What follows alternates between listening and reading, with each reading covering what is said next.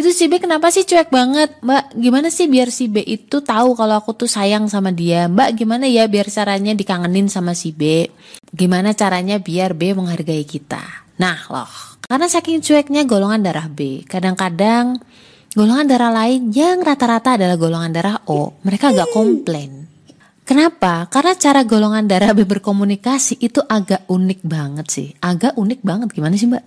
Ya pokoknya unik banget sih. Buat kalian yang saat ini lagi pusing dengan pasangan atau teman atau adik atau ibu, orang tua, ayah, ibu, bapak, kakek, nenek dan lain sebagainya yang bergolongan darah B. Lebih baik kalian simak sampai akhir podcast kali ini ya. Karena kita akan kupas tuntas bagaimana sih caranya dihargain oleh golongan darah B.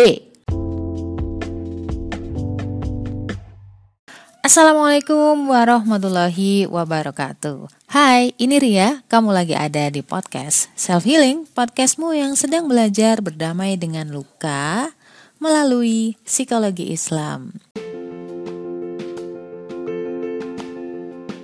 Pengen naklukin diri sendiri atau pengen naklukin hati golongan darah B, wajib banget baca. Jangan deketin golongan darah B sebelum miliki buku Beauty in Abyss ini tenang aja karena bahasanya tuh bukan yang ilmiah-ilmiah banget. Ada cerita, ada narasi tapi nggak sepanjang novel-novel drama atau sastra. Cuman 25 ribu. Link pembelian terlampir nih.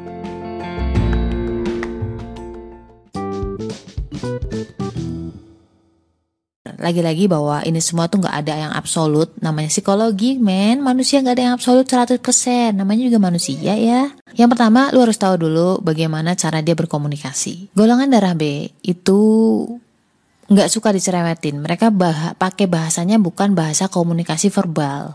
Mereka akan lebih merasa ketika pakai action atau tindakan. Kalau ngejelasin soal psikologi itu agak pusing. Aku pakai contoh kasus aku punya mertua, anehnya, anehnya nih ya, kita tuh jarang ngobrol, kita tuh jarang berkomunikasi atau yang sampai curhat-curhat gitu enggak. Ada masalah pendengaran beliau, jadi memang akunya sendiri juga sungkan kalau misalkan ngobrol pakai teriak-teriak. Misalnya duduk deketan ya juga kayak lihat-lihatan doang. Sesekali beliau uh, apa namanya cerita gitu. Aku merasa dihargai banget sama beliau.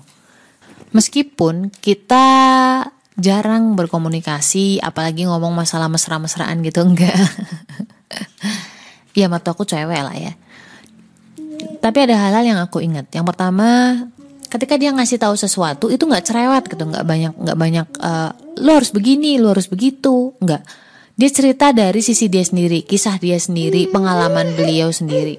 Pas hamil pertama tuh mual hebat ya sampai berapa bulan gitu. Beliau tuh cuma cerita dulu pas dia hamil yang pertama juga begitu. Uh, mual-mual bla bla bla bla. Makan ini makan itu. Dia nggak nggak stay to the point ke gue gitu nggak. Dan itu yang justru aku suka ya. Jadi enak banget gitu. Ngasih tahu ngasih nasihat tanpa merasa diguruin. Itu enak banget sih menurutku ya.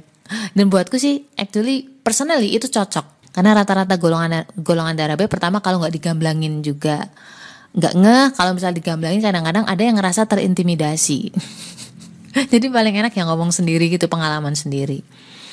Itu terus pas mau pulang gitu ya beliau kasih aku fresh care untuk mengurangi mual. Jadi nggak pakai cangcing cung kebanyakan bacot gitu enggak beliau langsung ngasih ngasih apa yang dia punya yaitu fresh care simpanannya itu buat gue Aduh ya ampun, itu masih inget aja padahal itu tahun 2014, means itu 7 tahun yang lalu ya, bentar ya. Ada lagi yang bikin aku tuh ngerasa ya Allah, ternyata aku di merasa berharga banget gitu ketika aku pernah minta didoain untuk masuk CPNS dulu itu. Dan beliau itu kan selalu berdoa setelah sholat dengan suara yang keras. Pas kapan gitu sekian bulan setelah kejadian setelah aku minta didoain, aku ke sana dan itu aku mendengar dengan telinga aku sendiri bagaimana beliau mendoakan aku. Nguping gitu ya bukan beliau tuh cari muka gitu nggak orang di kamar kan. Cuman aku dengar. Beliau minta ya Allah semoga Mbak Ria bisa diterima jadi PNS kamu tahu nggak sih bahwa aku tuh sebenarnya udah nggak diterima udah nggak lolos gitu loh. Mungkin beliau nggak tahu. Tapi bagaimana beliau itu mendoakan aku setelah sekian bulan itu masih tetap didoain itu antara ya Allah aku sebegitu berharganya ya buat beliau gitu Ingat ya, kita itu jarang ngobrol loh, serius. Tapi aku ngerasa dihargain, aku ngerasa berharga buat beliau itu. Yaitu, kalau misalkan ditarik kesimpulannya, yang pertama adalah Gak usah kebanyakan cincong kalau sama golongan darah B. Langsung kasih aksi aja. Kalau misalkan mau ngasih tahu, itu gak usah sok-sok ngasih tahu lu harus gini, lu harus gitu. Enggak. Cukup kamu cerita kisah lo gitu ya. Kamu melakukan ini, melakukan itu. Biarin dia mau ngambil pelajarannya atau enggak itu terserah dia. Ya enggak? Jangan kemudian jangan suka banding-bandingin. Jangan suka ngoreksi langsung ya gitu kan dan suka ngoreksi nyalah nyalahin itu golongan darah B nggak suka langsung nggak respect gitu intinya biar golongan darah B itu ngerasa dia diterima gitu itu udah cukup sih sebenarnya. Sederhana kan? Ketika golongan darah B ngerasa bahwa dirinya berharga buat lo nah itulah titik di mana golongan darah B merasa dihargain.